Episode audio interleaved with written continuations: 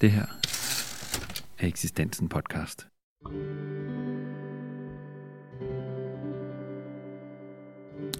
Velkommen til Eksistensen podcast, som øh, i dag skal handle om sjælesorg, og det skal det i forbindelse med udgivelsen af bogen Sjælesorg i bevægelse, en introduktion til hovedspor i sjælesorgens teologi og praksis i Danmark. Og til at fortælle mig lidt om sjælesorg og om bogen, ikke mindst, har jeg fået besøg af bogens to redaktører, Thomas Skudbergsen og Lone Vesterdal. Og jeg vil bare lige bede jer om, lige her til at starte med, øh, kort at introducere jer selv. Vil du starte, Lone? Ja, jeg hedder Lone Vesterdal og er sovnepræst ved Bramdrup Kirke i Kolding Provsti til hverdag. Mm. Og jeg hedder Thomas Skudværsen og øh, er hospitalspræst på Holbæk sygehus. Øh, 75 procent af tiden cirka. Øh, jeg er også tilknyttet et sovn ude i Holbæk, Tvejmærløs sovn. Øh, og derudover er jeg så tilknyttet psykiatrien i Slagelse som sygehuspræst også. Mm. Ja, og nu er der jo en, øh, en relativt stor chance for, at man ved lidt om sjælesovs område eller begrebet, øh, når man har trykket play på den her podcast. Men øh, hvis I alligevel selv skulle sætte et par ord på, hvad, hvad, øh, hvad kernen af sjælesorg ligesom er for jer, hvad, hvad, hvad vil I så sige? Ja, jeg, jeg kan jo godt lægge ud. Skal jeg gøre det, Thomas? Ja, det må du gerne. Altså, jeg vil sige, det er en øh, samtale under fire øjne i øh, en kirkelig sammenhæng, som har til formål at nære øh, et menneskes tro og frimodighed. Mm. Det vil sige, jeg skal sige det meget kort. Ja, altså jeg kan kun supplere og, og måske øh, give den en lidt anden vinkel og sige, at som spørgsmålet er formuleret her, Anders, du spørger om til sjælsovens kerne, altså så vil jeg også sige, at det er om muligt at møde mennesket der, hvor det er. Og som Lone siger, i en kirkelig ramme. Men altså, møde det fordomsfrit, øh, lyttende, som udgangspunkt, ikke belærende eller rådgivende. Øh, og nu bliver det, nu forsvinder det korte i det, fordi jeg har lyst til at gå lidt videre, og fordi jeg tænker, det vigtige er også, at om det bliver sagt eller ikke sagt i samtalen eller mødet med det andet menneske, så, så er det for mig at se væsentligt, at øh, sjælesorgen signalerer øh, en Gud, eller på en eller anden måde får det, får det illustreret eller vist frem. En Gud, som, som elsker og værdsætter det enkelte menneske, som Gud er, som du selv en dag øh, belærte mig om, at det var sådan, det hed. ikke også? Altså, øh, Gud møder mennesket, som Gud er, det vil sige barmhjertig og rig på noget. Øhm, det bliver måske vel langt til at tale om en, som en kerne, men altså, øh, det, hele er, det hele er vigtigt, tænker vi. Mm. Mm. Ja, det kan være, der bliver mulighed for lige at uddybe det lidt senere. Ja. Øh, nu øh, sidder jeg her med bogen, og når jeg lige sådan slår op i starten af den og kigger, så, øh, så står det ret, ret hurtigt klart, at, øh, at der er en person, der fylder mere end, end, øh, end mange andre øh, i bogen. Og øh, faktisk så, så fylder han den første fjerdedel, og det er øh, Thor Johan Grevbo. Og det er ikke en, en person, jeg kender noget til, øh, udover hvad jeg har læst i bogen. Mm. Øh, hvorfor er han så central her i, i sjælesorgs sammenhæng? Jamen det, det er han, og det er rigtig godt du spørger, fordi for, for mange er han ikke kendt. Øh, for mange præster vil han dog nok være lidt kendt. Men, men som øh, for sjælesorgslandskabet i Danmark, øh, og ikke mindst i Norge selvfølgelig, for han er jo nordmand, øh, er han afgørende. Altså han, er, han, han fylder, fordi han simpelthen har haft og stadig har betydning. Altså, Tore han Grevbo kommer jo til Danmark øh, i, øh, i midten af 80'erne, øh, som dengang relativt ung, hvis man kan sige sådan. Jeg tror knap 40. Men allerede dengang har han jo markeret sig øh, på den sjælesøriske fagarena øh, med, med det pastoral-psykologiske øh, afsæt, og faktisk udgivet sin første bog allerede, Det firefoldige menneske fra 83. Og det, det sjove er, og det, det der er en rigtig god historie, og det fremgår af kapitel 3 i bogen, hvor det beskrives, hvordan det er to entusiastiske studerende, ikke? Mm. Benny Birk Mortensen mm. Og øh, Tyge Enevoldsen. Mm som synes, at der mangler noget undervisning i sjælesorg, både på menighedsfakultetet i Aarhus, og på det teologiske fakultet. Og hvad kan vi gøre? Mm. og de undersøger mulighederne, og kort fortalt, man kan, man kan selv læse kapitlet, men det lykkedes dem altså at skrabe penge sammen blandt de studerende, således at Tor Johan Grevå kan aflønnes et semester i Aarhus. Mm. Og det viser sig jo at blive en succes. De er selvfølgelig temmelig spændte på det her, de her to unge studerende. Men det lykkedes jo, og det ender jo med, at de øh, må have fat i det store auditorium på universitetet, eller det teologiske fakultet, fordi der er simpelthen en hunger blandt de studerende efter at lære om sjælsorg, noget om praktisk teologi. Øh, og lige sådan op på, på menighedsfakultetet. Og det rigtig interessante er jo, synes vi jo, og det er jo derfor, vi fik tankerne til det her, den her bog, at det starter jo så det, vi så har valgt at kalde en bevægelse, altså sjælesovens bevægelse i Danmark. Det sætter nogle ringe. Ganske mange studerende bliver optaget af sjælesoven der, som fagdisciplin. Og øh, stop mig nu, Lone, hvis jeg taler for meget. Ikke? Men hvis Nej, vi skal det er meget- have det er meget historikken, fint, ja. så sker der jo så det, at, at øh, Benny Birk Mortensen så senere bliver institutleder på Institut for Diakoni og Sjælsorg i Diana Lund. Og der bliver Thor Johan Grevebo også en væsentlig øh, inspirator og hovedlærer på mange af kurserne. Så det er sådan hans anden epoke i Danmark, hovedepoke. Og så bliver han jo i, i slut 90'erne øh, gæsteprofessor i praktisk teologi på Københavns Universitet. Og så endelig kommer han, øh, og det er der, hvor Lone og jeg møder ham, i 2013-15 hovedlærer på masteruddannelsen i Sjælsorg, mm. inde på det teologiske fakultet. Og på den måde har Thor Johan Grevbo sådan fire hovedperioder i Danmark, hvor, hvor han jo øh, gør sig kendt som, som en stor fagmand. Øh, og derudover har han nok i gennemsnit cirka to til tre besøg i Danmark hver eneste år, hvor han er i Legum Kloster øh, eller andre steder ja. og undervise. Ikke? Og det, jeg synes har været øh, markant øh, i hans virke i Danmark, og, og den betydning, det har haft for mig, de bøger, han har skrevet, og den undervisning, vi har haft, det er, at han har været en, øh, en lærer, der både i skrift og ord har insisteret på, at, øh, at selvsorgens kerne skal være teologien, altså de teologiske kilder skal være sådan direkte, gå direkte ind i selvsorgen, og at øh, den måde, vi arbejder på, skal være, der skal vores perspektiver være bredspektret. Altså, øh, der er ikke den der, der kan godt være en tendens i selvsorgen til, at man op, der er en, en måde, en måde at arbejde på, og så bliver det ligesom den eneste måde, man arbejder på i selvsorgen. Og der har Tore Hansen, synes jeg, at hans fortjeneste har været, at han har fastholdt, at kernen i selvsorgen er teologien, og alle, alle andre fagligheder er hjælpediscipliner, øh, og at den måde, vi arbejder på, der er der ikke kun én måde, der er det rigtige. Der er altså mange perspektiver, og øh, i hans øh, to store grundbøger, der synes jeg, han er meget lojal i sin skildring af de mange forskellige måder at arbejde selvsorgs på.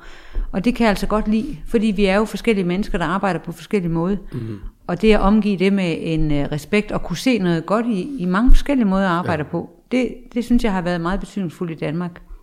Og så er Meget. sjælsorg er jo et nyt fag. Altså det kommer vi nok til at snakke lidt om lidt senere, men det er jo et, et nyt fag på den måde, at vi, vi fik for, først øh, et lektorat på Præsthøjskolen i 1995. Øh, og det, så på den måde har han også været med til at påvirke... Med Marianne Bach, ikke? Ja, med Marianne Bach som lektor. Så på den måde har han også været med til at påvirke et, Ja. en, øh, en, et, en fundering af en faglighed i Danmark. Ja, og øhm, nu siger jeg, at, øh, at det, det hele i den sammenhæng opstået her i starten af 80'erne på Midt, midt 80'erne, vil man ja, nok sige. øh, Ja, på, ja. på initiativ for nogle studerende, og, og det, det i virkeligheden handler om, det er at, at, at sørge for, at teologien er kernen i, i sjælesorgen. Mm. Men, øh, og, og på den måde er det et, et meget, meget nyt fag. Mm. Øhm, men hvordan så sjælesorgsområdet i Danmark før øh, 1900 midt 80'erne? Jamen også det er jo et meget vigtigt spørg- og godt spørgsmål, fordi selvfølgelig var der sjælsorg før øh, Thor Johan øh, landede i Danmark. Men uden øh, at nogen af os, tror jeg, kender øh, den sande historie om de ting, for det er jo virkelig, det er et studie af rang, hvis man lige skal have det overblik. Men, men altså man kan sige, at grundet den øh, dialektiske teologis indflydelse øh, på både godt og ondt, så, så var sjælsorg primært at forstå som sakramentsforvaltning og, og forkyndelse fra prædikestolen. Selvfølgelig havde præster også samtaler mm. med mennesker. Mm. Altså, i, i, uh, i forbindelse med alle de kirkelige handlinger selvfølgelig, og derudover mm. også, det, det er jo slet ikke nogen tvivl om. Men det som, det som der blev, uh, det der er det nye med Tor Johan Grevebo, og den interesse, der var omkring det, det er, at sjælsovn bliver, om så må sige, et fag, som, som vel at mærke, og det er, jo, det er jo det, fik jeg også sagt før, altså med det her pastoralpsykologiske snit, altså lige, lige præcis som Lone så fint forklarede, ikke? kernen er nok og bør være det teologiske i kristen sjælsorg, men vi kan ikke undvære psykologien, og for, for øvrigt alle de andre humanistiske discipliner. Og det er det, som Torhan Johan Grebo laver sit, hvad kan vi sige, sit pastoralpsykologiske svendebrev med, da han udgiver bogen Det firefoldige menneske. Det, det er det, det synes jeg godt, man kan kalde det, fordi der prøver han mm, virkelig mm. at holde fast i, i øh, mange af de lutherske og kristne øh, kernepunkter, samtidig med, at han bruger psykologien. Og det, det tror jeg er meget af succesen, hvis man skal bruge det ord. Det er altid et farligt ord at bruge succesen, men altså, undskyld, alligevel, at det, det, det er snit, mm. som folk får øjnene op herhjemme for. Mm. Fordi det har, jo, det har jo været i USA, og i Tyskland, og i Norge, og i Sverige, mm. i årtier. Mm. Danmark er gået ramt mm. forbi af forskellige årsager. Mm. Altså, ja, og jeg, jeg synes, det er svært at sige noget om, øh, om sjælesorgen, før, vi, før det blev selvstændigt fag, for, fordi der... Øh, der gik jeg på gymnasiet, og vidste ikke noget om sjælesorg. Præcis, også mig. Men jeg kan i hvert fald, det jeg kan se nu efter, at, at, øh, at det har fået sit eget selvstændige område i dansk tradition, så er det jo et om, altså det det betyder er, at det er et område, hvor der kan forskes, hvor der kan, hvor man kan dygtiggøre sig, hvor der, hvor der genereres viden, øh, og hvor man ligesom får et forum og udveksle erfaringer. Og det, øh, det har altså højnet kvaliteten, og det har højnet refleksionsniveauet. Det er jeg sikker på. Mm. Mm. Jeg tror, det har, det har været godt for sjælesovn. Mm. Ja, og øh, som man kan høre, så er der jo sket enormt meget på området inden for de sidste, ja det er jo så omkring 40 år, ja, omkring 40 i, dansk, år, ja. i dansk sammenhæng. Ja. Og det er også det, som, øh, som titlen på bogen prøver at afspejle, altså sjælesorg i bevægelse, og, dermed også en fremtidig bevægelse, altså en videre udvikling. Øh, hvorfor, øh, hvorfor lander sådan en, øh, en, en en introduktion nu her. Altså det er jo både en opsummering, men også en introduktion til en opsummering af historien, Sjælsovns historie i Danmark som, øh, som fag, og så er det en introduktion til området. Hvorfor lander det nu? Jeg tror, det har noget at gøre med, at det er et rum. Det er en rumtid siden, at øh, uh, Sjælsov blev et selvstændigt fag. Der er gået nogle år nu, og der har også været alle mulige bevægelser øh, i, i det stykke tid. Øh, og nu er det lidt ligesom ved sådan en rund fødselsdag, en 50-års fødselsdag eller 60-års fødselsdag, at man, man øh, rejser sig op, og så kigger man lidt tilbage på det liv, der har været, mm. og gør på en eller anden måde lidt status, hvor er vi henne i dag, og hvor, hvor, hvor, hvad er det for nogle perspektiver, der peger fremad. Og på den måde, øh, altså ideen kom, øh, og, og, og det har ikke været en idé øh, fra starten, at det skulle være sådan en tilbageblik, men det er jo det, vi kan se nu, når vi har arbejdet med det i nogle år, at det har været en måde at både kigge tilbage, hvad, hvad er det, der har været øh, for, hvad er der foregået mm. de senere år, og, og hvad er det for nogle tendenser, der peger fremad.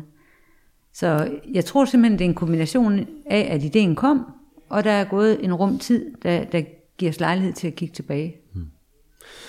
Og det er jeg meget enig i, øh, og, og så kan vi måske også være en lille smule ærlige, øh, Lone, og sige, at idéer kommer, når de kommer. Ikke? Altså, jeg, vi, vi fik idéen og tænkte, vi skal, skal vi ikke prøve, om vi kan lave noget? Ja. Øh, øh, fordi, altså, egentlig vil vi også gerne markere, øh, øh, så længe Tøge han Grevbo, altså mens Tøge han Grevbo stadig lever, vi vil gerne markere, øh, så han øh, hører det, han har sagt, at, at øh, vi tror egentlig, at han har haft en ret stor faglig betydning.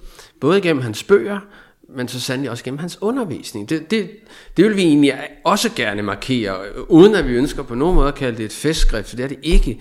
Det er, som Lone siger, det er en slags historiebog mm. over en udvikling, mm. og så ønsker vi også, at det skal være en fagbog. Mm. Altså noget, som uh, studerende og interesserede kan dykke ned i, og, og, og det er se en bevægelse, men også uh, forhåbentlig, forhåbentlig uh, finde inspiration til uh, egendygtiggørelse, øh, omkring det her fag. Mm. Nu og, og også fremadrettet. Ikke? Mm. Ja, så på den måde bliver det jo også en, øh, når man taler om det der med, når man har en form for jubilæum, det bliver jo også et platform for at stå på for fremtiden. Ikke? Ja, Det håber vi. ja, er- det I en eller anden forstand, Ja. at det kan Ja. være. Ja. ikke? det her det er ligesom, hvad der er. Ja. Og, og så kan man kigge frem. Og det er også derfor, jeg synes faktisk, den har den der karakter, karakter af en eller anden rund fødselsdag i familien, Ja. hvor man jo også får bekræftet, at øh, vi er her. Mm. Vi har en historie, mm. Ja. men der er også noget, der det er herfra, vi går videre nu med vores liv, og Ja. ja. det går i mange forskellige retninger. Bevægelsen Ja. fortsætter. Ja. ja. Og det er også vigtigt, tænker jeg at sige, Leone, at øh, det er jo ikke den eneste bog øh, i nyere tid i Danmark, der er udgivet omkring sjælsorg. Altså, der er jo øh, Christine Tin Johansen og Hans Ravn Iversens antologi, Mangefoldet sjælsorg, som er et par år gammel. Øh, også udgivet på eksistensen, så vidt jeg husker. Jo, jo. Og øh, øh, der er Leif Andersen fra Menighedsfakultetet i Aarhus, hans tobind. Ja, Kroppen og Ånden. Og kroppen og ånden er jo, er jo væsentlige bidrag og fungerer jo egentlig mere som en lærebog, end den der gør. Men, men, men samtidig er det, kan man sige, vi ikke, vi ikke forvent med sjælsøjs litteratur i Danmark øh, af nogle af de årsager, som, som jeg talte om før. Og, og hvad, hvad den bog, vi sidder med her i hånden, Sjælsøjbevægelse, gør, som de andre ikke gør, jamen det er jo at forsøge at tage det her brede snit, ja. samtidig med, at vi ønsker at holde en, øh, en faglig kerne, så det bliver mere end en historiebog. Mm, ikke? Mm, jo. Nu nævnte de øh, blandt de tidlige udgivelser om sjælesår, blandt andre øh, Hans Ravn Iversen. Og hvis man slår op på de bagerste flapper her, ja. der kan man se øh, blandt mange navne, hans, hans navn, øh, blandt bidragyderne til bogen. Øh, hvordan har det her arbejde, jeg kan, jeg kan nærmest ikke engang tælle, hvor mange der er her. Øh, der er temmelig mange. Mm, øh, hvordan har det arbejdet med at samle alle de her øh, øh, stærke kræfter inden for sjælesårsforskningen, de forskellige stemmer, hvordan har det været? Altså det har foregået i et samarbejde, ikke bare mellem Thomas og mig, og det har været et godt samarbejde. Tak for det, Thomas. Ja, selv tak. Men vi har haft et meget nært samarbejde med Hans Ravn Iversen øh, undervejs. Han har været teologisk og redaktionel øh, konsulent for os. Så det vil sige, at vi har, vi har holdt jævnlige møder, og øh, vi bor forskellige steder i landet, så det har foregået over Teams. Der har vi holdt jævnlige redaktionsmøder, hvor vi sådan ligesom har holdt fast i trådene og aftalt og korrigeret. Øhm, og det har været et rigtig godt samarbejde. Det er jo mm. med til at ja, både fastholde øh, arbejdet øh, sådan... Øh, altså vi har fastholdt arbejdet, men vi har også øh, holdt fast i ideen og den røde tråd hele vejen igennem. Ja. Så øh, det er simpelthen et resultat af et godt samarbejde. Ja, og, og det er måske også øh, fint nok at sige, at øh, Hans Ravn Iversen, øh, så dygtig en mand, som han er, så erfaren, er også meget ydmyg og sagde ret hurtigt i, i, i processen. Han ville ikke være med som redaktør, for han var ikke sjælsøver. Altså han mente, det skulle være en bog, som, hvor, hvor, hvor hovedansvaret hvilede på nogen, der var sjælsøver. Ja. Når det var en bog om sjælsorg. Fordi ja, fint med en historisk øh, gennemgang af nogle af tingene, men også når man øh, forsøger at lave en fagbog om et så pastoralt teologisk fag, som mm, sjælsorgen er, så mente han, det var afgørende, at det var to sjælsørger, der var hovedredaktøren. Og at, at, at arbejdet er simpelthen også et resultat af, at vi så fik kontakt til nogle rigtig dygtige sjælesørger, Meget. som vi spurgte, vil I være med til at skrive et kapitel? Ja. Vi har spurgt mange, og heldigvis var der mange, der også sagde ja. Og, og det synes jeg er... Det er vi jo dybt taknemmelige Det er vi for. meget, meget taknemmelige for. Både at, altså vi vil, bogen vil jo simpelthen ikke ligge på bordet nu, hvis ikke øh, der var de bidragydere, der er, mm. som har skrevet godt og har gjort mm. så stor umage og har afleveret deres ting ja. og også taget imod tilbagemeldinger med, med, med åbent sind. Mm. Så jeg, jeg føler en meget stor taknemmelighed over for, for de navne, der er på bogens flapper. Det gør jeg bestemt og også. over for Hans Ravn Iversen ja. også, og Ja. også over for vores samarbejde med hinanden. Ja, øh, ja til det hele, Lone. Og, og altså, hvis bogen lykkedes med et fint historisk overblik, altså, så, så skyldes det i meget, meget høj grad Hans Ravn Iversen. Det er jo virkelig noget, det han har. Og det er en fornøjelse at mm. både høre mm. på og, og læse om. Mm. Han har været med hele vejen mm. øh, i, øh, i- siden starten af 70'erne mm. på den pastoralteologiske arena i Danmark. Mm. Ikke? Og, og øh, det skaber jo et unikt øh, overblik, mm. som bestemt har sit aftryk. Ja, det har været en, en god hjælp Ja. for os. Øh, nu talte vi lidt om, øh, om den første del af bogen her, som handlede om, om Tør Johan Grevbo. Mm. Øh, der er også en del, der er dedikeret til øh, sundhedssektoren, sjælesår i sundhedssektoren. Og før, øh, hvad skal vi kalde det, moderne tid, nyere tid, der har, der har sygeplejen jo ofte været håndteret af kirkelige institutioner. Øh, Og, den her, og derfor har den åndelige dimension, som jo er, er eller den, skal man sige, den, den øh, pastorale dimension måske, kan man kalde det, været, været øh, implicit i sygeplejen. Øh, og det, det har så været på retræte igennem det 20. århundrede, øh, op igennem det moderne, og, og så er det ligesom om det er vendt igen her, mm. Øh, mm. lige præcis når det øh, her efter mm. ja, de sidste 40 år, det er blevet et fag. Og, øh, men men hvad, hvad vi siger har karakteriseret den udvikling, altså hvor det ligesom har, er gået fra at være centralt til at forsvinde, og så er det blevet ligesom ja, implementeret ja. på en ny måde igen. Jeg ved ikke, om det er, det, det er meget bredt altså, jeg ved, du vil sige noget, Thomas, omkring den skælden der. Ja, altså skælden er, er svær, øh, og jeg, jeg tror, nu fik du sagt, øh, at, at dels fik du sagt, sjælesorgen i sygeplejen var pastoral øh, orienteret tidligere. Det tror jeg faktisk er lidt forkert, fordi man har, vil nok altid øh, holde fast i, at, at det pastorale, det er, øh, som ordet siger, præsternes arbejde. Yes. Mm. Øh, øh, det er det ene, men det er bare, det er bare en lille ting. Øh, men, men altså, øh, og så også at bruge ordet sjælesorg i i sygeplejen er, er nok også en lille smule misvisende. I hvert fald hvis man læser kapitel 7, hvor sygeplejerske Rita Nielsen skriver om, om udviklingen, hvilket er et spændende kapitel også. Hun skældner jo mellem åndelig omsorg og sjælsorg, og når man så, det slutter hun sådan set også med at skrive, der er næsten ingen forskel. Mm. men, men, men, man kan hurtigt blande det sammen. Det man jo, kan ja. meget hurtigt blande det sammen, fordi sjælsorg er jo også, altså pastoral forstået, den helt almindelige samtale, Ja, det kan være med den, der er ved at dø, men det kan også være med, med den, vi møder på vores løbetur, hvor bare det, at man møder en præst, får en til at stoppe op og tale. Mm, mm. Og er det så mere kristens sjælsorg, end det, som sygeplejersken så vil kalde åndelig omsorg? Ikke? Mm. Det bliver jo net, nemt et mm, spørgsmål mm. om ord. Men det, som øh, ind i en sygeplejemæssig sammenhæng alligevel er lidt væsentligt at skælne imellem, det er jo, at de konkrete pastorale handlinger, som også sker på et sygehus, de, de øh, udfører præsten jo. Øh, men Rita Nielsen skriver det, jeg ved om mange andre, hvor altså, som, altså sundhedspersoner, som beder med patienterne. Mm. Ja. Fordi det er jo oftere dem, der er der i nattevagten, end det faktisk er sygehuspræsten. Ikke? Mm. Så hvor det åndelige, den åndelige omsorg i sygeplejen forstår det ja, det åndelige og det eksistentielle, meget, meget bredt forstået, så vil sjælesorgen jo, jo have en tydeligere kirkelig forankring. Mm. Men, men så er der en anden vinkel også, den ja, Lone fortæller ja, om. Ja, det, jeg, jeg synes, at det er en meget sjov bevægelse i, i den anden del af bogen, der handler om sjælsorg i sundhedssektoren. Det er, hvis man sammenligner kapitel 7, der er skrevet af Rita Nielsen omkring øh, udviklingen af altså sjælsorg i sundhedsvæsenet i Danmark set fra sygeplejerskens synspunkt, og så Ingeborg Kasberg, der er hospicepræst i Haderslev, hendes kapitel omkring præsters supervision af sundhedspersonale.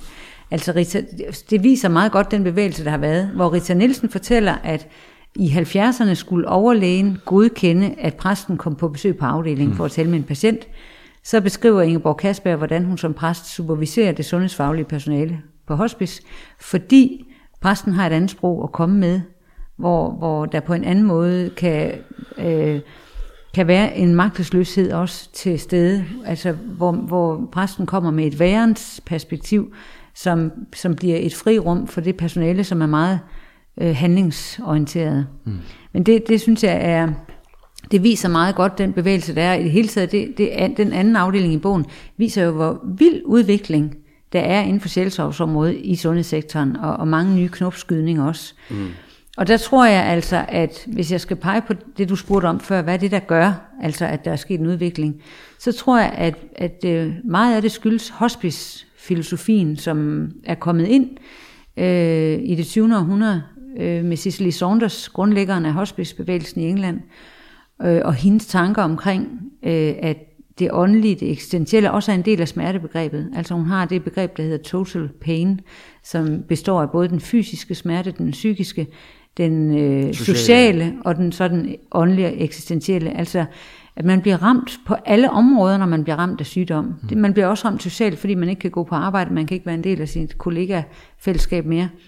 Øhm, og, og, men man bliver altså også ramt i forhold til, hvad, hvad er jeg egentlig værd, hvad er, min, hvad er ja. meningen med mit liv nu, hvad er det egentlig for en betydning, øh, hvad er meningen med livet. Ja.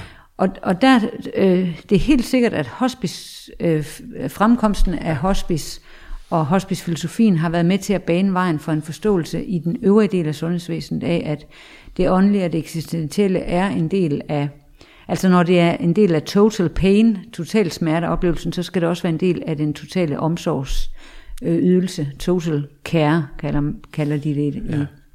Og jeg synes, det er meget interessant, at øh, Bente Bramming, der er øh, hospicepræst over i Sydvestjylland, har oversat lige, lige her i det forgangne år Cicely Saunders, nogle af Cicely Saunders foredrag, hvor det altså, den hedder, jeg kan simpelthen ikke huske, hvad udgivelsen hedder, men øh, den er udgivet af Rehab, altså øh, rehabiliterings... Øh, hvad er det for en... Ja, hvad hedder det? Det er i hvert fald en stor organisation, der ja. arbejder med øh, rehabilitering. Og, I, også i forbindelse med palliation. Ja. ja. Men der kan man jo tydeligt se i Cicely Saunders tanker, hvordan omsorgen for det døende menneske altså skal have en plads i sundhedsvæsenet, fordi ellers yder man ikke en ordentlig og en værdig omsorg. Og det er altså smittet af på alle mulige andre afdelinger i sundhedssektoren. Mm. Det synes jeg, at vores anden afdeling i bogen bærer meget præg og viser. Ja, og det er vigtigt, og det, altså jeg er meget enig med dig, Lone, at altså, hospicefilosofiens indmarsch øh, øh, og betydning kan, kan slet ikke overvurderes, når, når vi skal forsøge at beskrive, hvorfor øh, har præster, og, altså institutionspræster, sygehuspræster, øh, egentlig så så mange muligheder, eller hvordan vi skal udtrykke det, på et sygehus, som var helt anderledes før øh, hospicebevægelsens øh, stærke betydning i hvert fald. Det er sjovt at lytte til, til sådan nogle erfarne herrer som Christian øh, Jul Busch og hans nu netop pensionerede kollega Henning Nabe Nielsen, som har været sygehuspræster på Rigshospitalet i, ja, i rigtig mange år her i siden 80'erne, hvor, hvordan de så beskriver, da de startede, så øh, kunne de næsten bare jo ligesom føle, at de blev gemt af vejen på et kontor mm. ned ad gangen, og hvis patienten så virkelig insisterede, så skidt da. Mm. og, og nu som Christian så sagde for et par år siden, eller hvor længe det var, siden, jamen så bliver man jo budt inden for i alle mulige undervisningssammenhænge. Øh, og det, det er ligesom, man er en del af mange af de øh, virksomheder, der er på et hospital. Og det er sådan set også min egen erfaring øh, på et hospital som Holbæk, at man får lov at spille med ud fra den vinkel, man nu har. For det er jo også, det er jo også væsentligt at, at sige, synes jeg, at det er fuldstændig rigtigt, at hospicefilosofien spiller ind. Men går vi tilbage, øh, og det skriver Ole Rocka jo om i kapitel 8, ikke? går vi tilbage i tiden, for eksempel på reformationstiden, der var det jo godt nok helt omvendt. Ikke? Mm. Der var det jo præsterne, mm. der var de mm. helt afgørende aktører. Ikke? Mm. Så kommer oplysningstiden og, mm. og hele den øh, medicinske udvikling mm. langt senere, og vender jo tingene på hovedet. Mm. Og det er nu meget godt, når man er syg, at det ikke er præsterne, der har kompetencen Det, det er sådan set godt, ikke? Vi ved forholdsvis lidt om mange forskellige ting. Men det, det er interessant, at, øh, at der så sker den her... Øh, bevægelse øh, igen, mm. at man faktisk i sundhedssektoren øh, bredt forstået tillader og værdsætter åndelige og eksistentielle øh, tilgange. Mm. Ja, altså nu, øh, nu har vi jo været temmelig meget inde på det spørg- næste spørgsmål, jeg mm. har tænkt mig at stille jer her. Øh, men det kan være, at I kan prøve at uddybe det en lille smule mm. alligevel. Øh, fordi, øh, hvad er det, den her sjælesorg, den kan bidrage med, mm. som sådan en almindelig, hvad man skal man sige, øh, værtslig tilgang til samtalen kan. Øh, du, du, øh, hvorfor kan man for eksempel ikke tale med en psykolog? Du snakker om det pastoralpsykologiske. Mm. Øh, er det det, der er... Ja, det er jo nok lidt, hvem man spørger, øh, for der er mange definitioner på egentlig øh, det pastoralpsykologiske. For mig at se, så er øh, pastoralpsykologi pastoral psykologi sådan set meget enkelt at forstå. Altså det er en form for bro-disciplin imellem det pastorale, altså teologien, og psykologien. Altså de to i, i, i forening i et forsøg på at bedre at kunne hjælpe øh, mennesket og forstå mennesket. Og vi snakkede om i går, Lone, øh, som lidt en forberedelse til det her, at Hvordan skal man kort sige det? Jeg synes, man kan sige, at psykologien har værktøjerne. Teologien har sproget og åbenbaringen. Og hvad mener du med åbenbaring, Thomas? Hvad man skal sige til dem, der ikke er så bekendt Jamen, med det udtryk? det er, er det vældig godt, øh, at vi får uddybet det. Tak for det, øh, Lone. altså, med åbenbaring tænker jeg jo først og fremmest på, at Gud i Jesus Kristus øh, kommer til jorden, hvilket jo er det, vi fejrer i julen. Altså, grundtanken er jo, at det guddommelige træder ind på den menneskelige scene og bliver menneskeligt. Mm. Og det vil sige, at det giver jo mennesket muligheden mm. for at gribe fat i noget, der både er menneskeligt og guddommeligt, for at få noget, der altid vil være større end det selv. Og Ja. det er det, som Torben Grevebo, synes vi jo, har formået i en årelang karriere, ligesom at balancere. Man kan altid diskutere, om han lykkedes med det godt hver eneste gang. Men der har i hvert fald været hans mål. Mm. At forsøge at beskrive og teologisk arbejde med åbenbaringen af det, at Gud bliver menneske, mm. og hvad det har at betyde, mm. hvad det siger om mennesket. Mm. Og så bruge hele, eller så meget man nu kan, det, og ved om, det psykologiske øh, mindset, hvis jeg må bruge det med. Altså, al den forskning, som psykologien har frembragt de sidste, jamen lad os bare sige, de sidste 50 år. Det er jo viden om mennesket, som vi i dag bare må sige, det, det kan vi slet ikke undvære, når vi arbejder med mennesker. Jeg synes, at bogens kapitel 20, som er skrevet af Hanne Pahus, der tidligere har været sovnepræst, øh, handler meget om, hvor- hvordan, øh, øh, hvordan sproget i en sjælsorgssamtale kan være med til, at nogle fænomener træder frem, nogle eksistentielle fænomener hos et menneske, som gør, at det menneske på en måde kommer i et... Øh, træde i et forhold til noget, der er større end os. Altså hun øh, bruger sociologen Hartmut Rosas begreb om resonant, resonans og komme i et resonant forhold til verden. Altså jeg, øh, den, det der billede med, at jeg står der og råber ud i verden, øh, hvad betyder jeg, og hvad er meningen med mit liv, og så kan man i, i, det, i sproget, øh, øh, når, når man fokuserer øh, sit sprog eller sin samtale omkring de fænomener, der nu er til stede i mig, at der kan der opstå en fornemmelse af at være i en forbindelse med noget, der er større end mig. Og det er det, Hartmut Rosa kalder at have et resonant forhold til verden. Det mindsker fremmedgjortheden, og det, øh, øh det forstærker trygheden. Og, og når vi er trygge, så kan vi også handle og beslutte og orientere os i tilværelsen, hvorimod når vi er fremmedgjorte, så aner vi ikke, hvor vi skal gå hen. Og, og jeg synes, det bliver meget tydeligt i Hannes øh, kapitel 20, at det resonante forhold, det er et responsivt. Altså, at det er det, at der er nogen, der svarer mig, når jeg råber ud og tænker, hvad er meningen med mit liv, og, og hvem siger, at jeg overhovedet har nogen værdi og betydning, at så er der faktisk nogen, der responderer. Der er nogen, der svarer, nemlig nogle kræfter, der er større end mig, som vi i sjælesorden vil kalde Gud, som har vist sig i Kristus. Og det er måske også vigtigt så her uddybe lidt, ikke også, fordi det er jo ikke altid, og måske sågar langt fra altid, at mennesket rent faktisk oplever, at der er noget, der svarer. Men så er det jo, øh, at vi har teologien. Mm. Altså en ting er åbenbaringen, at vi har en tro på, at der er noget større. Men så er det jo også vigtigt, at vi netop har teologien, som forsøger at ja, skemasætte eller mm. systematisere den her åbenbaring. Som for eksempel, mm. jævnfør det du fortæller her, mm. rigtig godt Lone, ikke, siger, at det er ikke sikkert, du føler det, men teologien, den kristne teologi, lærer dig faktisk, altså, og det bliver jo faktisk rationelt, ikke? lærer dig faktisk, at Gud er også her. Altså, du er Ja. ikke uden for Guds rum. Altså du sagde det faktisk meget præcist i går, og jeg skrev det simpelthen ned, fordi jeg synes, det var en god formulering, da vi sad og forberedte os til i går. Du skrev, at den responsive tilstand, som kan opstå i en, en sjælesorgs samtale, giver plads for åbenbaringens mulighed.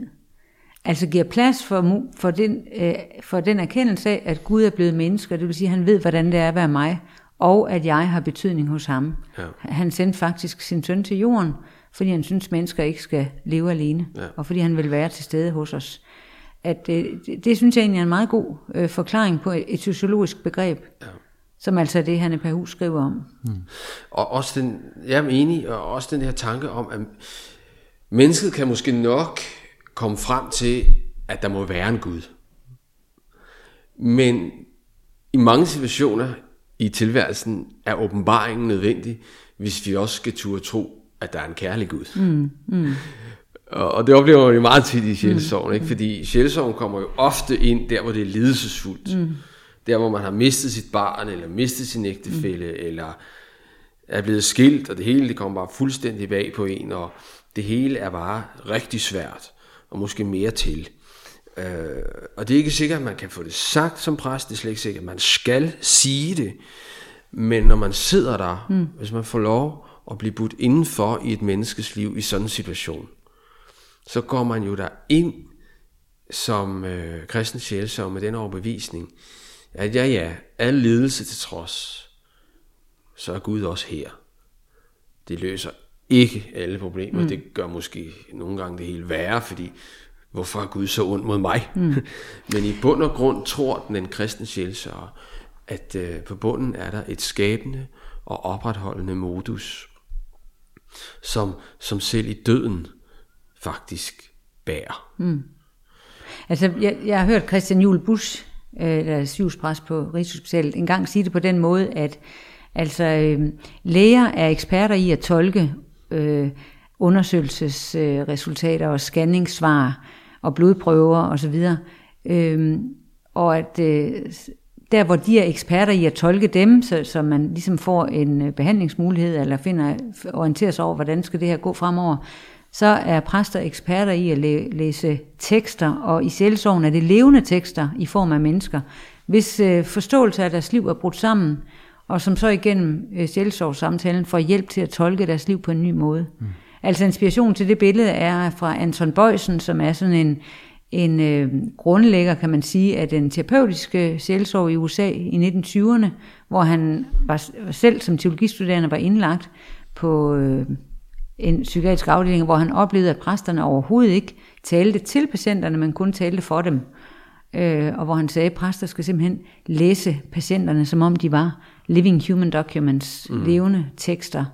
Og det er så i Christian Juhl øh, Busches billede blevet til, at vi er, er på den måde vant til at gå til tekster på en fortolkende måde. Og i Sjælsorgen, der går vi altså til en menneskelig livshistorie på en fortolkende måde, så vi, øh, vi i hvert fald stiller os til rådighed til, at konfidenten får hjælp til at se sit liv måske i et nyt lys eller i en anden sammenhæng, få en ny forståelse, som kan give en, ja ikke bare en forståelse, fordi det er jo ikke altid forståelse hjælper os særlig meget, men kan give os et, øh, et nyt mod til at gå videre i en, en vidshed om, at øh, selvom det ser ud som om Gud har forladt mig, så, så har han altså lovet, at han vil være med os alle dage. Mm. Og, ja, og, det, det, det er fint med en reference til Anton Bøjsen, fordi vi har talt meget om pastoralpsykologien, mm. og det kan man sige, han bliver jo på mange måder pastoralpsykologiens far mm. i, i USA, og som så vandrer ind i, i Europa på et tidspunkt.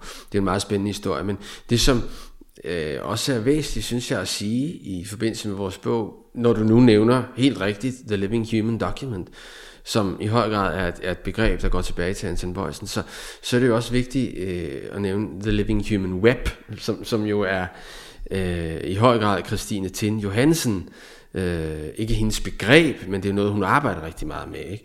Altså tanken her, det er jo, at vi ikke bare et dokument. vi er jo en, en, en web, altså en, en, en sammensætning af alle mulige ting. Og det er jo fuldstændig rigtigt set, øh, og, og, og godt, at Christine gør så meget ud af det, og det er jo det, hende og, og Hans Ravn Jøsens antologi handler om, den der hed Mangefoldet Tro og Sjælesår, for, som udkom her for et par år siden. Ikke? Fordi det ved vi jo godt, når vi møder mennesker, så møder vi bare, ikke bare et dokument, mm, mm. vi er samlet set. Vi møder jo et menneske, og vi er det også selv, sammensat af alle mulige fraktioner. Mm. Og det er væsentligt, at Sjælesovn har øje for det, ikke mm. også? Fordi øh, det, som også kan være lægens udfordring og sygeplejerskens, det kan være, jeg siger ikke, at det altid er det, men hvis man netop kun går til patienten som en, om så sige, syg kvinde med cancer, eller hvad det nu er, mm. Mm. og lige præcis glemmer det her web af angstens baggrunde. Det kunne være, at hendes mor døde af det samme. Mm. Så fylder det jo helt vildt meget. Der er en enorm betydning, eller en enorm forskel på, om den syge er veluddannet, har et godt betalt job, eller vedkommende ikke har. Mm. Det spiller jo i utrolig meget ind på hele den her tryghed omkring, hvad nu hvis jeg dør? Er der så noget, der...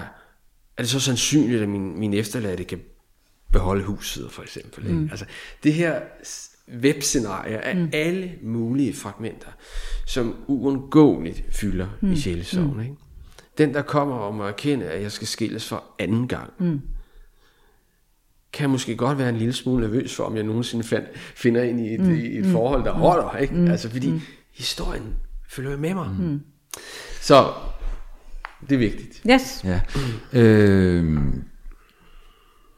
jeg vil gerne, øh, nu, nu bliver det meget, meget sådan basalt, fordi nu har vi snakket meget praktik til at starte med, og så nu er vi ligesom bevæget os over i noget, der handler om øh, ombaringen og øh, ordet, og nu bliver der sagt teksten, men det er jo så mennesket som en tekst, ikke? Og, øh, men hvor, hvor, hvordan, øh, altså hvordan, hvad, hvilken rolle spiller Bibelen i, i alt det her? Hvordan er, indgår, den som, indgår den som et redskab i, i de sjælesørgske samtaler, eller hvordan... Øh, Øhm, altså, øh, det kan godt ske en gang imellem, at øh, der er en bibelsk fortælling, der spiller ind i en samtale, eller pludselig kan få en betydning. Men ellers så øh, tror jeg ofte, det er sådan, at den er der som en klangbund. Altså, at øh, Bibelen er den fortæl de fortællinger, vi har, der handler om, at Gud blev menneske, og, og at øh, vi kender faktisk kun Gud gennem Kristus. Altså vi kan også, det kan også være, at vi kan tolke hans tilstedeværelse i øh, naturen og i musikken, men, men, men vi, vi ved noget om hans væsen, og vi ved noget om hans øh, indstilling over for mennesker, og vi ved noget om, øh, øh, hvordan han møder os, når vi lider. Det ved vi gennem fortællingerne om Jesus Kristus. Og derfor er, er de fortællinger klangbunden og grundlaget og, og kernen i sjælsorgen. Mm. Men det er jo ikke sikkert, at det kommer sådan eksplicit til udtryk i en samtale, men det ligger der som, som vores menneskesyn, og som vores øh, gudsbilleder, og som vores, øh, som vores, ja, vores kilder, som sjælsorgen nærer sig hele tiden, og skal nære sig hele tiden. Mm. Altså, det, det vil jeg sagtens kunne øh, nikke genkende til, eller sige ja til det, du siger, øh, Lone. Et centrum i, i, i Guds åbenbaring eller i Bibelen, altså det er i og omkring Kristus. Men netop når vi taler om Tor Johan, eller har gjort det, så synes jeg også, det er vigtigt. Altså han skriver jo øh, sin anden hovedbog, hvis man, tror jeg godt, man kan kalde den. Altså Guds masker i sjælsorgen, mm, ikke? Mm. Der gør han jo rigtig meget ud af, at, at Guds øh, tilstedeværelse i verden er jo ja i Kristus, men det er også i naturen. Mm. Det er også i musikken. Og i det menneskelige fællesskab. Og... Det er det menneskelige fællesskab, det er i litteraturen. Det er sådan set overalt. Mm. At Gud ligesom, og sågar også det onde, mm. finder vi jo også øh, mm. eksempler på, øh, også i Bibelen. Ikke? Øh, og, og, og det synes jeg egentlig er en kærkommen opmuntring ind i en luthersk sammenhæng. Mm hvor vi har en tendens til at overbetone ordets forkyndelse og sakramentsforvaltning. Mm. Og vi ønsker ikke at nedgøre det på nogen måde. Men den her tanke om Guds masker, som i øvrigt er luthersk, det var Luther, der havde den. Mm. Grevebo, han nutidig gør den så bare ikke, i sin bog der. Det synes jeg er væsentligt. Men det, som er centralt, tænker jeg, det er, at, at Jesus, der, øh, der rækker Gud os en mulighed for at træde i en relation til ham. Det, det, det, altså jeg træder ikke i en personlig relation ude i naturen, med naturen. Det gør jeg bare ikke. Og det derfor tror jeg kan det godt være en, sige, at de ja, godt kan gøre. Altså det kan godt være en stor oplevelse for mig at se de norske fjelle, men, men jeg vil jo aldrig tænke i en kritisk stund, at det er godt, jeg har de norske fjelle. At de kan jo ikke hjælpe mig. Øh, nej, øh, det, det vil du tænke, Lone og, og Fær. Øh, og det, jeg vil ønsker heller ikke gå væk fra, at, at, at Kristus er det helt centrale i en, øh, dels i en luthersk kristendom, men i det hele taget. Det er der, vi ser øh, øh, Christ, eller Guds åbenbaring tydeligst, også fordi det kan vi læse om mm. i de bibelske mm. tekster. Og, det, og det, det er jo lige præcis det, vi er så gode til. Altså alt det med ord. Ikke? Altså, og vi kan, vi kan drage, øh, drive teologi på de bibelske tekster. Vi kan tænke, reflektere. Men det, som jeg synes for eksempel naturen kan, og for eksempel musikken øh, kan, og som teksterne ikke kan. Altså de, øh, de tal, altså det taler jo til mig på en helt anden måde. Øh, og det er interessant, at altså, de ting er jo også på vej ind i sundhedssektoren, mm, mm. ikke mindst i, psy- i psykiatrien. Mm. Ikke? Altså naturterapi. Mm. Mennesker kan faktisk blive raske. Mm, mm. I hvert fald få hjælp mm, ja. af natur, af musik. Og, og øh, hvorimod hvis man begynder at, at, at tale intellektuelt om, om Jesus og, og hvad ved jeg og andre ting, så vil det måske ikke tale til dem. Men i bund og grund, det er jo også væsentligt, tænker jeg, det er jo det samme. Det er jo ja. den samme Gud, men det er forskellige masker, mm. som gør noget forskelligt. Men for, for mig der er det centrale i selvsorgen, det er altså relationerne. Relationen mellem os mennesker og relationen til Gud. Det er der for mig at se, at vi finder eller genopdager håb og livsmod i, i relationerne. Og så kan vi have nogle meget stærke oplevelser i litteratur og natur og, og, og musik. Men, men jeg synes, altså, øh, i fortællingerne om Jesus Kristus, der, der er det centrale, det er jo, at Gud træder i relation med os, og at der opstår fællesskab mellem mennesker, der hvor han har været, eller der hvor han er. Det, det, det er kernen for ja, mig. men altså helt, helt, mm. helt med på den, Lone, og mm. altså, forestil jer, at vi ikke havde Bibelen, mm. altså hvad, mm. hvad, så havde vi jo ikke, mm. Så havde vi da været lost, det vil jeg mm. også sige. Øh, og, og jeg gør selv meget øh, gerne noget ud af de bibelske tekster, det er jo også et par kapitler i bogen, der handler om, ikke, ikke mindst også Tor Johan Grevebogs mm. øh, brug af de bibelske mm. tekster. Så jeg er jo helt... Da vi er enige, Thomas. Ja. Det er vi, vi nu tit, er langt af vejen enige, og, og det som igen også er vigtigt, det, er ikke, det centrerer ikke nødvendigvis øh, tingene omkring Kristus, men, men, men altså de bibelske tekster, vi sagde før, har jo et sprog. Ja. Det er få, få steder, mm. hvis nogen andre steder, at man møder for eksempel i salmernes bog i det gamle testamente, så direkte, så lidenskabelige udtryk for, hvordan det er at være menneske. Ja, Jobs bog. Og... Jobs bog. Ja. For at være menneske på, imellem mm. hinanden, og, for, mm. og så må være menneske i relation til Gud. Mm. Min Gud, min Gud, hvorfor har du forladt mig? Ja. Gid jeg aldrig var født. Gid jeg aldrig var født. Ja. Og det er jo ikke fordi, det er dogmatik. Det er ikke sådan noget, vi skal gå ud og prædike. Det er eksistentielle menneskelige vidnesbyrd, ja. som det er så fedt, at vi har en bibelsk kanon, der rummer, fordi det sætter den menneskelige oplevelse af de her mm. ting, mm. den dag i dag, ind i en, ja, dels historisk, teologisk ramme, men jo så også ind i en relation til det, som man i tro kan gribe efter mm. den levende Gud. Mm.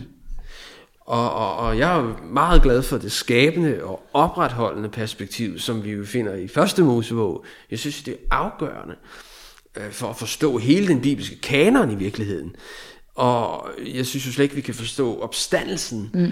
i det nye testament. Vi kan slet ikke forstå Jesu omgang med mennesker, mm. Mm.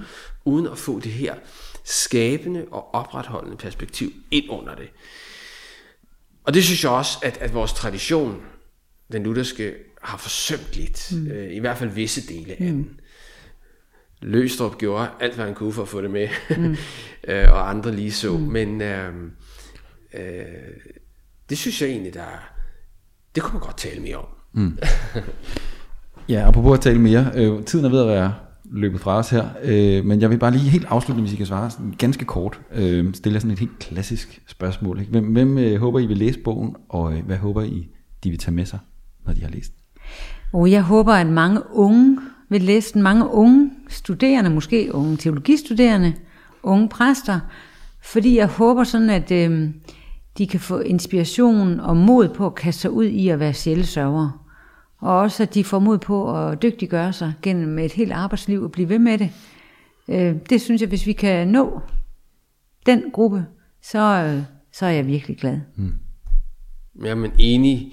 Altså, vi håber, den, øh, den henvender sig bredt. Men ja, øh, en kommende generation af sjælsørger vil vi jo gerne have fat i. Øh, men jeg tænker også, altså, dejligt, hvis det er lykkedes os og bidragsyderne at skrive noget, der fagligt holder og er solidt. Men faktisk jo også meget i Tor Johan Grevbogs ånd, og meget af det, vi har talt om. At man som læser og som sjælesørger får den ydmyghed overfor, at vi kan som mennesker møde den enkelte, men i bunden og i grunden er det, som sjælesorg, den kristne sjælesorg kommer med, det er jo et, det er jo et blik, det er en hilsen fra noget, der er større.